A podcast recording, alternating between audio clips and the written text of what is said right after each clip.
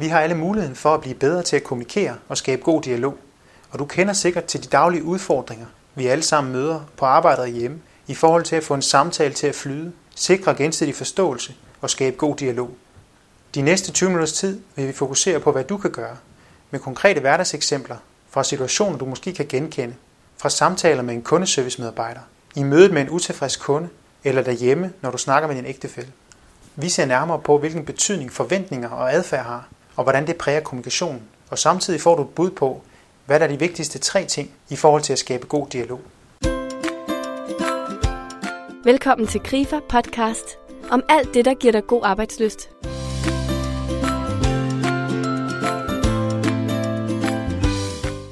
Marete Bergman Schmidt er medindehaver af det succesfulde konsulentfirma Bergman Schmidt Training, der har flere store virksomheder som kunder.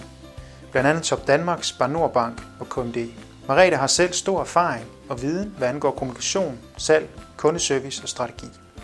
Hun er samtidig en meget populær og travl underviser, der får mange roser for hendes evner til, med stort engagement og nærvær, at rykke sine kursusdeltagere langt. I sin undervisning fokuserer hun meget på konkrete råd og praktiske redskaber, der også kan være stor gevinst for dig, hjemme og på arbejdspladsen. Jeg hedder Merete Bergmann Schmidt og er medindehaver af konsulentfirmaet Bergman Schmidt. Og det vi går og laver i vores hverdag, det er, at vi hjælper vores kunder med at blive endnu bedre til at have en øh, eminent kundekontakt. Og øh, i det ligger der selvfølgelig rigtig mange forskellige ting, men en af de ting, som vi underviser rigtig meget i lige pt, det er meget salg, det er meget kundeservice, og det er selvfølgelig det her med, hvordan bevarer vi den gode dialog med andre mennesker. Og du har nok at lave. Jeg har masser at lave. Ja, skønt. Hvorfor er det, vi nogle gange bare øh, klikker med andre mennesker, forstår hinanden, og samtalen bare flyder, mm. og andre gange ikke? Jamen det kan der være rigtig mange forskellige årsager til.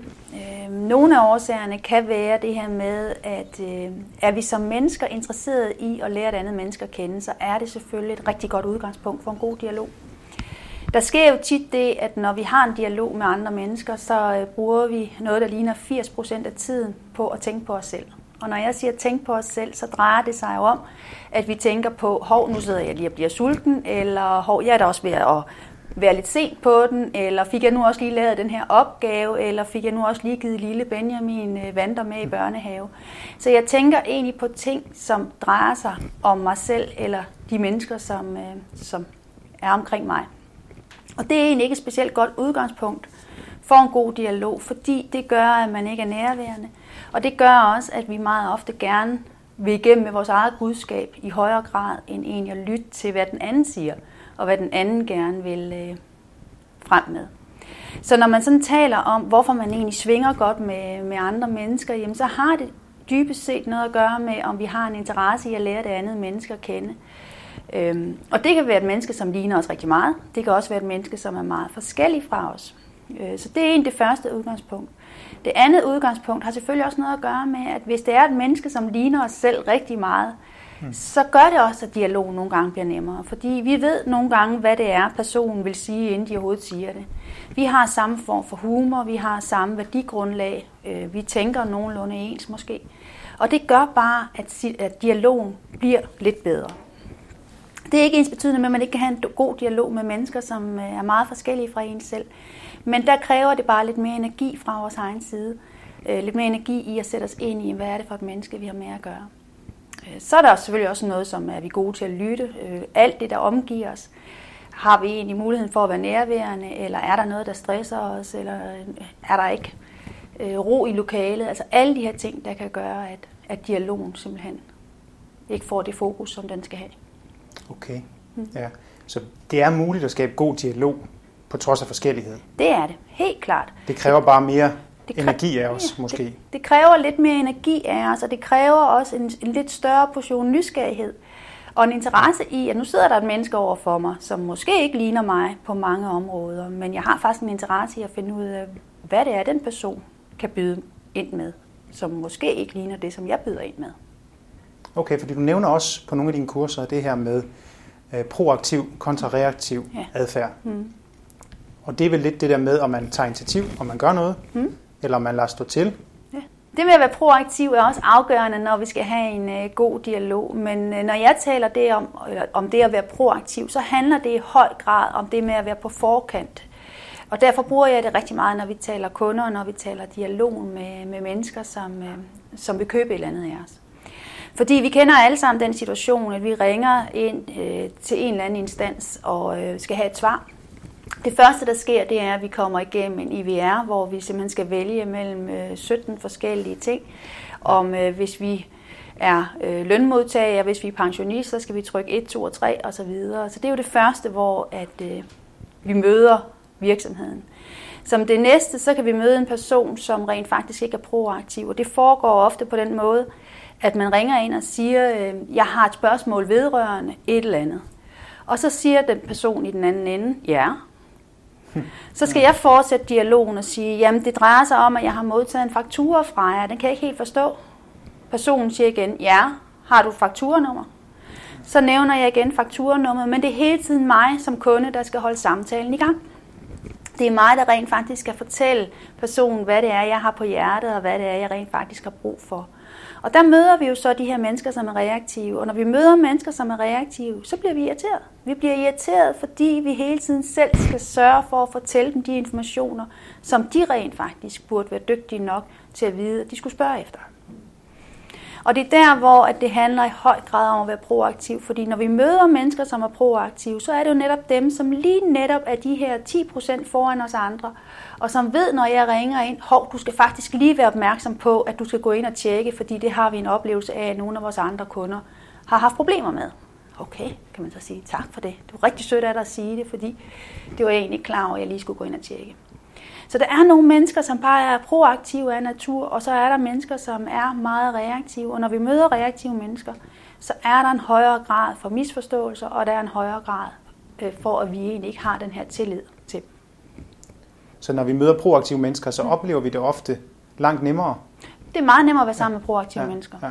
Det er meget nemmere, især når vi, når vi taler om kundeservice og vi taler om salg, for de proaktive mennesker, de er jo så proaktive på vores vegne. Og det gør jo, at vi føler egentlig, at vi, er centrum i verden, når vi møder de her mennesker, som er meget proaktive. Mens når vi møder mennesker, som er meget reaktive, så oplever vi jo netop, at de bruger tiden på at tænke på sig selv. Hvad er nemt for mig, når jeg sidder her? Øh, hvordan kan jeg gøre det lettest i mit job? Frem for, hvordan kan jeg rent faktisk sørge for, at det menneske, jeg sidder overfor, får en rigtig, rigtig god oplevelse. Okay. Så vi kan jo ikke, vi kan jo ikke lave om på de andre? Nej. Men vi kan så gøre noget selv, mm. mener du? Ja og du har, ved jeg, brugt og bruger på dine kurser en adfærdsmodel. Hvordan hænger den sammen med det her med at være reaktiv og proaktiv? Det er jo fordi, når vi taler adfærd, så er adfærd, det er jo alt det, som andre mennesker de går ind og vurderer os ud fra. Og det er jo egentlig utroligt, at så få af os er opmærksom på vores adfærd. Og derfor er det jo egentlig vigtigt, at vi har kendskab til, hvad er det, der går ind og præger min adfærd, som jo er situationsbestemt. Fordi jeg kan jo sagtens have en adfærd, når jeg går på arbejde. Jeg kan også have en anden adfærd, når jeg spiller håndbold. Jeg kan have en tredje adfærd, når jeg er mor osv. Så vores adfærd, den er jo meget situationsbestemt. Men det er bare rigtig afgørende, at vi er opmærksom på, hvad er det, der i bund og grund præger min adfærd. Og der er jo sådan nogle ting som øh, forventninger. Hvad er det for nogle forventninger, andre mennesker har til mig? Og hvad er det for forventninger, jeg har til mig selv? Fordi øh, hvis jeg har meget høje forventninger til mig selv og til andre mennesker, så er det klart, så vil min adfærd jo være derefter. På samme måde, så den viden, jeg har, den teori, jeg har med mig, øh, er jo meget afgørende for, hvad er det for en adfærd, jeg har. Det er klart, jo mere jeg ved omkring nogle ting, jo mere kan jeg også bringe det i spil, når jeg er sammen med andre mennesker. Men viden kan jo ikke stå alene, og derfor så taler vi også meget om det her med erfaringer, altså det at gå ud og gøre tingene. Så, øh, så når vi taler adfærd, så handler det også om alt det, man kan. Og i min verden er, øh, er jeg ret ligeglad med, om folk de har det ene eller det andet job. Øh, det, der rent faktisk er vigtigt, det er, at de har en adfærd, der rent faktisk viser, at de trives i det, de går og laver. At de har en adfærd, der rent faktisk afspejler det job, som de så har valgt. Og det er jo også der, hvor vi nogle gange øh, kan næsten hive hårene af os selv. Det er når vi møder nogle mennesker, som måske har valgt et job i servicebranchen, og når man så kigger på dem, så tænker man bare service og dig. Der er bare et eller andet, der bare overhovedet ikke hænger sammen der. På samme måde, så møder vi også nogle gange mm. lærerne, som rent faktisk kan have en adfærd af, at de ikke bryder sig ret meget om børn. Mm. Vi kan møde buschaufføren, som har en adfærd af, at øh, kunne jeg nu bare få lov til at køre fra alle de her passagerer, som står, så gør jeg det. Og det er jo der, hvor vi bliver ekstremt øh, irriteret. Vores adfærd, jeg tror ikke på, at mennesker de bevidst har en adfærd, som er uhensigtsmæssig. Jeg tror, at vi alle sammen øh, har og prøver og forsøger at have en adfærd, der gør, at vi lykkes i det, vi går og laver. For der er ikke nogen af os, der står hjemme under bruseren om morgenen og tænker, i dag vil jeg bare være rigtig irriterende. Jeg vil bare have en adfærd, der gør, at alle mennesker synes bare, at, øh, at de ikke har lyst til at være sammen med mig, og jeg vil bare være sådan rigtig pestilens for mine omgivelser. Det er der ikke nogen af os, der overhovedet tænker om morgenen. Men der kan bare være nogle gamle vaner, nogle gamle holdninger, nogle gamle rutiner, der gør, at når jeg så kommer måske ind på mit arbejde, eller jeg kommer i familiens skød osv., at så har jeg bare en uhensigtsmæssig adfærd. Jeg er ikke selv klar over den, men alle andre i omgivelserne, de er fuldstændig bevidste om det. Det er der, hvor at man, man sidder og siger, åh nej, nu kommer Henny. Åh, oh, hun er simpelthen også bare så irriterende at være sammen med. Og Henny ved det typisk ikke. Alle andre i hendes omgangskreds er klar over det. Og det er jo der, der er jo ikke nogen af os, der vælger at være sammen med mennesker, hvor at vi siger, ej, skulle vi ikke invitere Henny og Per her fredag aften, for de er simpelthen så dejligt negative og kritiske i deres adfærd. Det kunne bare være rigtig, rigtig fedt. Mm. Men problemet er bare, at hvis ikke vi er bevidste om, hvordan vi egentlig øh, påvirker de mennesker, vi møder, så er det jo super svært. Så derfor ja. taler jeg rigtig meget om adfærd på, på mine kurser, fordi det er grundlaget for alt det, vi går og gør. Og når vi taler adfærd, så er der også noget omkring vores holdninger. Hvad er det, vi rent faktisk har holdninger, og de kan komme over, så kan de blive fordomme. Og det er klart, når vi har nogle holdninger, vi har nogle fordomme over for andre mennesker, så præger det vores kommunikation, det præger vores adfærd. Fordi så kan vi godt få den der kasket på, der hedder, Nå, hvad sagde jeg? Jeg sagde jo, at han var sådan. Og det vi rent faktisk kigger efter hos de mennesker, det er så netop ting, der kan bekræfte os i, at den fordom, den så holder stik. Så når vi taler adfærd, så drejer det sig i bund og grund om at være meget bevidst omkring, hvad er det, der præger min adfærd. Og det gør min personlighed selvfølgelig også, fordi vi er jo født med forskellige personligheder. Så allerede på det tidspunkt, der er vores, eller grundlaget for vores adfærd jo forskelligt. Men der er bare mange andre ting, som også præger adfærden, som vi skal være opmærksom på. Vores adfærd kommunikerer jo også meget mere end vores ord.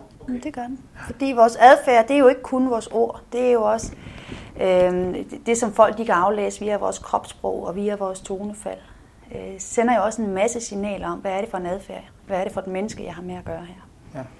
Og vores kropssprog og vores tonefald er jo mere afgørende for den vurdering, man laver af andre mennesker, end rent faktisk de ord, som vi siger. Og derfor er det jo, at når vi hører et menneske, for eksempel når I nu sidder og hører på min stemme, så begynder I allerede at danne jer et indtryk af, hvad er det for en person, hvordan ser hun ud, øh, hvor gammel er hun, hvordan bor hun, har hun en golden retriever, kører hun rundt i en lille Fiat. Alle de her billeder, de begynder jo at komme på, når vi sidder og har en dialog, bare ved at lytte til en stemme. Vi er også lynhurtige til at lave en vurdering af, at en stemme, jeg synes, der er en rar stemme. Lyder hun som sådan en rigtig harpe, eller lyder hun som et venligt menneske? Alle de her ting, dem går vi ind og laver lynhurtigt. Og det er igen der, hvor det er vi slet ikke selv bevidste om. Der er ikke ret mange af os, der er ret bevidste om, hvordan er det, vores egen stemme lyder, og hvad er det for nogle signaler, vi sender via den stemme. Nej, vi er faktisk mere bevidste om andre signaler end om, om vores egen. Lige nok. Der er, der er meget forskning på det område i forhold til, hvor meget øh, de forskellige ting betyder. Ja, ja. Og det forskning siger, det er, at kropssprog er alt afgørende for, hvordan vi opfanger et budskab, og derefter kommer betoning, og til sidst så kommer ordene. Så kropssprog og betoning eller tonefald ja. er vigtigere end vores ord. Ja, og der skal vi jo så endda være opmærksom på, at når vi så sidder og har en dialog med mennesker i telefonen, så er det jo rent faktisk næsten kun betoning, vi har at gøre med. Mm. Øh, sammen med vores ord, fordi kropssproget har jo ingen indflydelse på den samtale. Og derfor så er det jo vores betoning, som rent faktisk danner de her billeder inde i modtagerens hoved. Og det skal vi jo være meget opmærksom på. Ja. Mm de billeder, hvad er det? Altså er det noget, øh, jeg ved du, du har brugt udtrykket idiotstregen mm. før. Hvad, øh, hvad mener du med det?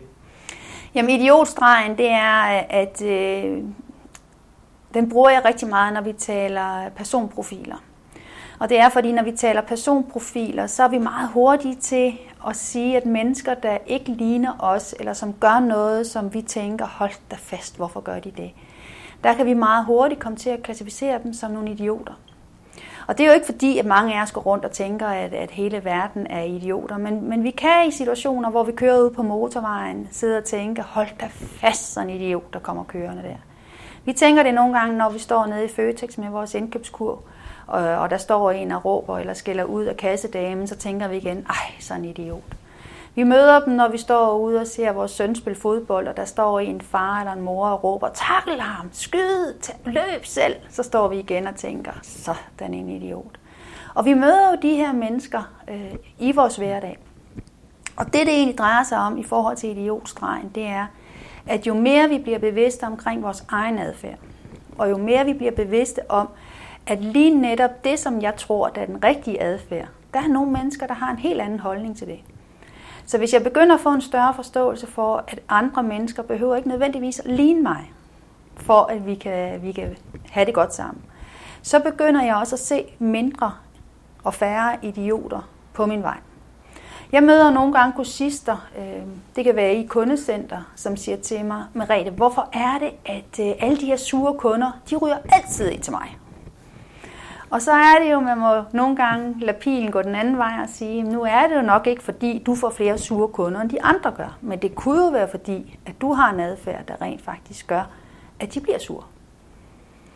Eller at du egentlig tolker dem sure, uden de måske overhovedet er det. Så der kan være mange årsager til, at vi, øh, at vi okay. har den holdning. Ja. Vi læser altså nogle ting ind i andre mennesker. Ja. Så vi er med til at eller vi kan være med til at skabe både dårlig og god dialog selv. Det kan vi sagtens.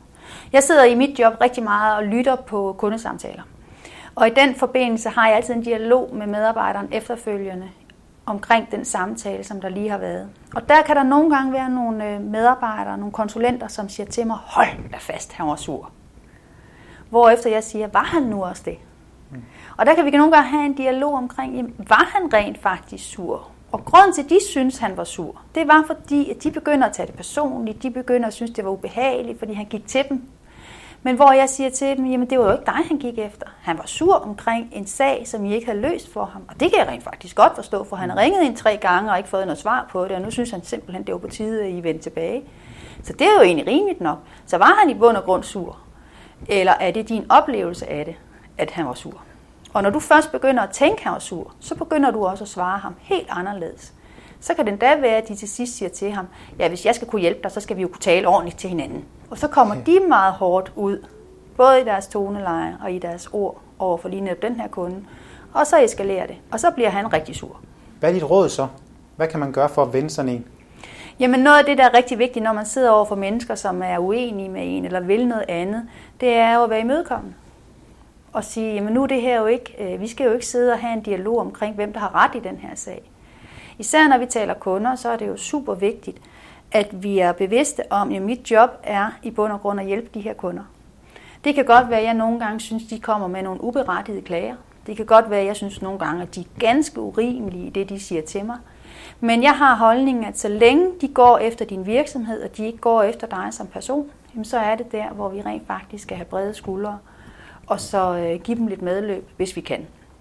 Der er selvfølgelig også situationer, hvor vi skal stå fast, men i mange henseender kan vi bare ved at give dem lidt medløb, ved at øh, eventuelt gentage det, de siger, eller bare lige sige til dem, jamen det må vi da have kigget på, gør, at de lige så stille falder ned. Du nævnte det i begyndelsen også, det her med at lytte. Mm. Og jeg ved, du, du taler også meget om det her med anerkendende mm. Øh, kommunikation mm. og aktiv lytning. Mm. Og det er også noget, som er op i tiden. Ja.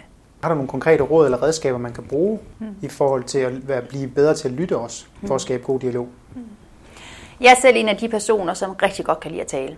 Øhm, og jeg har jo øh, grundlæggende en holdning, at hvis vi har noget på hjertet, så siger vi det. Og det er klart, når vi grundlæggende har en holdning øh, til det, at øh, selvfølgelig kommunikerer vi, hvis der er noget at kommunikere omkring så er vi typisk ikke specielt gode til at lytte. Derfor, øh, der er nogle mennesker, de er rigtig, rigtig gode til at lytte, og de kunne så nogle gange komme lidt mere på banen i forhold til at kommunikere. Der kommer ikke så mange ord ud. De kan nogle gange sidde i en forsamling, i en time, og ikke sige noget. Men de har hørt alt, hvad der bliver sagt. Så der har vi jo nogle forskellige øh, udfordringer, og vi har nogle forskellige styrker i forhold til det at kommunikere. Og hvis man er ligesom som mig, en person, som rigtig godt kan lide at tale, så er det et spørgsmål om, at vi nogle gange tvinger os selv til simpelthen at lukke munden. Som min datter på 16, hun siger, flet næbet mor. Ikke? Som jeg synes er et ret sødt udtryk. Ikke? Fordi det drejer sig om, at vi behøver ikke hele tiden at komme ud med det, som vi har behov for at sige. Og jeg kan kun sige, at jeg har tidligere arbejdet rigtig meget som sælger, og det var en af de største fejl, jeg begik som sælger, det var, at jeg talte alt, alt, alt for meget. Altså jeg fik alle mine kort smidt på bordet, inden jeg overhovedet havde nået øh, til det, jeg rent faktisk gerne ville. Hvor at der er meget mere strategi, også når man er sammen med andre mennesker, i at holde kortene lidt tæt ind til kroppen, spille dem taktisk rigtigt, og så nogle gange fuldstændig lade være med at sige noget. Jeg gjorde på et tidspunkt det, at øh, for at øve det her med at blive bedre til at lytte, og det her med at anerkende andre mennesker, at jeg, når jeg tog til fest, så sagde jeg til mig selv, at nu drejer det sig jo ikke lige om din historie, Marete. Så nu var opgaven, at jeg skulle sætte mig ved siden af min side, min bror her, og så skulle jeg stille spørgsmål. Stille spørgsmål til hans liv, til hvad det var, han gik øh, op i. Og der skete jo typisk det, at bordherren, hvis han lige sådan som jeg, øh, og egentlig også, selvom han var en lidt mere eftertænksom type, øh, rigtig godt kunne lide at få stillet alle de her spørgsmål. Udfordringen for mig var jo netop, at hvis det var den eftertænksomme type, at jeg ikke selv begyndte at svare for ham at jeg rent faktisk holdt min mund, når jeg havde stillet spørgsmål. Men der skete jo ofte det, når vi nåede hen til desserten, at så sagde personen til mig, hold da fast, hvor har jeg bare fortalt rigtig meget om mig, og jeg har jo slet ikke hørt noget om dig. Hvor jeg sagde, nej, det er, det er jo egentlig rigtigt. Og så kunne vi vente den om der. Men langt de fleste mennesker kan rigtig godt lide, at vi stiller spørgsmål, at vi interesserer os for deres liv, for det de går og laver, øh, i stedet for at vi altid vil fortælle vores egen historie. Fordi nogle gange så er vores egen historie faktisk kun interessant for os selv. Det kan man prøve at huske på. ja. øhm, hvad mener du så sådan afslutningsvis, hvis du skal summe op? Hmm. Hvad er de vigtigste tre ting i forhold til at skabe god dialog? Den vigtigste, det er nysgerrighed. Det er en nysgerrighed for andre mennesker. Det her med at interessere sig for, øh, hvad er det, den anden tænker? Øh, hvad er det, han øh, gerne vil have, at der bliver fortalt lige nu? Så nysgerrighed er helt klart en af de vigtigste ting, når vi taler god kommunikation. Nummer to vil jeg mene er, er nærvær. Det er at være til stede i nuet. Langt de fleste samtaler, som øh, ikke fungerer specielt godt, det er fordi den ene eller begge parter rent faktisk ikke er til stede. Og det kender I også øh, hjemme fra jeres privatliv, hvor at, øh, så siger konen eller manden til en, det har jeg da fortalt dig. Hvor man så siger, ah, det har du så ikke. Og det har jeg. Og jeg har også fortalt dig det mere end én gang. Hvorefter man siger, jamen ved du hvad, det har jeg så simpelthen ikke hørt. Og det er jo fordi, det er blevet fortalt på et tidspunkt, hvor vi er i gang med alt muligt andet, eller hvor vi har tænkt noget andet, eller hvor vi har tænkt nogle øh, tanker, som bare går i en helt anden retning end det, der bliver talt om. Mm. Og så har nærværet ikke været der. Og det gør bare, at kommunikationen den så fuldstændig øh, mislykkes. Den sidste ting, det er, når vi taler god kommunikation, det er det her med øh, at kigge godt og grundigt på ens selv. Og kigge på, øh, hvad er det mine styrker, hvad er det mine udfordringer er i øh, kommunikation med andre mennesker. Er jeg lidt et menneske, som øh, gerne vil have ret? Og hvis jeg er et menneske, som gerne vil have ret, så vil jeg jo bruge en masse tid på at argumentere, og så glemmer jeg jo fuldstændig at lytte til, hvad andre siger. Og det gør også, at andre mennesker, de i bund og grund går kold, og de øh, synes egentlig ikke, det er specielt rart at kommunikere med, med, med en. Så det her med at, øh, at kigge godt og grundigt på en selv og sige, hvor er det, at jeg kan se, at jeg har mine udfordringer i forhold til kommunikation? Er det, at jeg ikke er særlig god til at lytte? Er det, at jeg taler alt, alt, alt for meget? Er det, at det er mine budskaber, jeg skal have igennem frem for andres? Eller er jeg en person, som rent faktisk slet ikke siger noget, når jeg er sammen med andre mennesker? Jeg trækker mig tilbage, sidder og lytter, og kommer faktisk aldrig selv på banen. Så, øhm, så det er også super vigtigt i, øh, i den ja. gode dialog. Ja. Mm. Godt. Nysgerrighed, sagde du. Mm. Øh, nærvær. Ja. Og så være opmærksom på ens egne udfordringer. Ja. Mm. Og så er der selvfølgelig en masse teknikker, man kan lære inden for kommunikation. Ja. Kommunikation er et værktøj, og det er et værktøj, der kan lære sig alt muligt andet. Og der er ja. rigtig mange gode kurser inden for kommunikation rundt omkring. Øh, men min holdning er, at god kommunikation bunder i første omgang i godt kendskab til ens selv og til de ja. mennesker, som vi, øh, vi omgiver os med. Ja. Mm. Mange tak for det. Det var så lidt.